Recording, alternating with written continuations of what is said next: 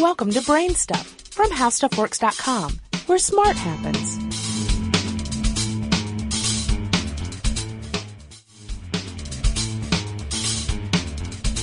Hi, I'm Marshall Brain with today's question How do self driving cars work? Who wouldn't like to have a car that drives itself?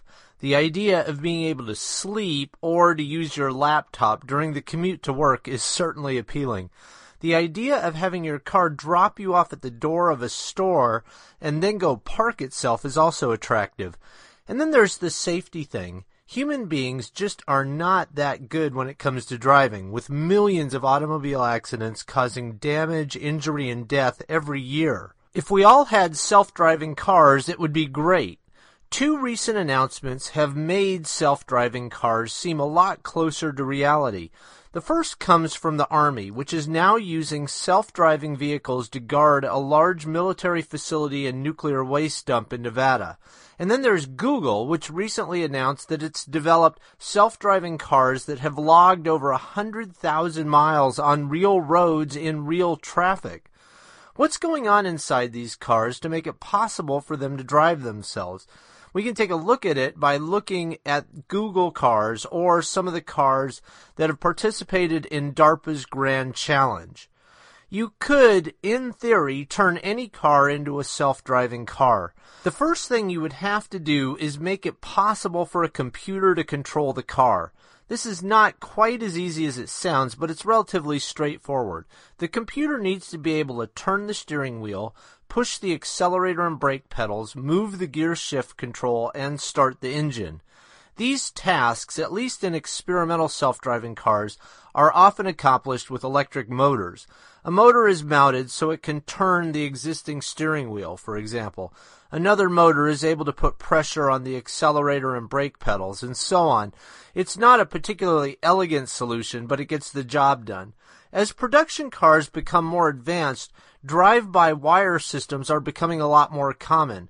So in a like a Prius, a Toyota Prius, if you push the brake pedal, it might go to a computer and the computer actually activates the brakes. There's no direct mechanical linkage between the brake pedal and the brake mechanism. That's called drive-by-wire when the computer is sitting there in the middle. In cars with drive-by-wire, a computer can hook directly into that existing control system without having to have these motors hanging out in the driver's area. The next thing that a self-driving car needs is sensors, and here things get pretty complicated today. A human being drives his car by using his or her eyes as the sole sensor. The human visual system is amazing in this regard because it's able to accurately judge the presence of obstacles, their distances, their relative size based on distance, their speed, and so on a human being also recognizes what he or she is seeing. So if a human being sees a fence, you can accurately predict with high certainty that that fence is not going to jump out into the middle of the road and do something to you. On the other hand, if there's a child playing with a ball on a sidewalk, it's a completely different story and humans can recognize that instantly. Computer vision systems are nowhere near this point in their development, so they rely on extra sensors to provide more information. Self-driving cars do have camera-based vision systems, and they use it to see other cars, unexpected obstacles, road markings, signs, and so on. But in addition, self-driving cars almost always have GPS sensors, so they have a better idea of exactly where they are and where they're pointing. They also have LiDAR systems, laser scanners that can look for nearby objects and accurately judge their distance. They also have radar systems normally, and they may have infrared sensors to improve night vision. These sensors all feed into a powerful onboard computer, often multiple computers, that are usually located back in the back hatch area or the trunk. They could fill an entire trunk, in fact. And these process all the data that the sensors are gathering. The internal computer will have access to a database of maps and other relevant information as well. For example, engineers may pre-drive a route and pre-catalog all the signs, road markings, curbs, crosswalks, traffic lights, and so on that the self-driving car will encounter along the road. This way, the car knows what to expect and can plan accordingly.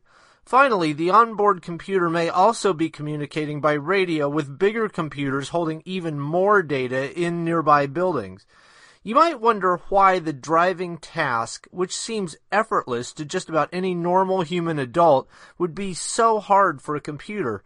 It's because the human brain is deceptive. Although it's small and silent compared to a desktop computer, the human brain still has more power than mankind's biggest fills a whole building supercomputers. The massive amount of computing power in the human brain is what makes driving appear to be so easy for us. In 30 or 40 years, our computers will have that same kind of power in a small package if things keep progressing at their current rate. Be sure to check out our new video podcast, Stuff from the Future. Join HowStuffWorks staff as we explore the most promising and perplexing possibilities of tomorrow. The HowStuffWorks iPhone app has arrived. Download it today on iTunes.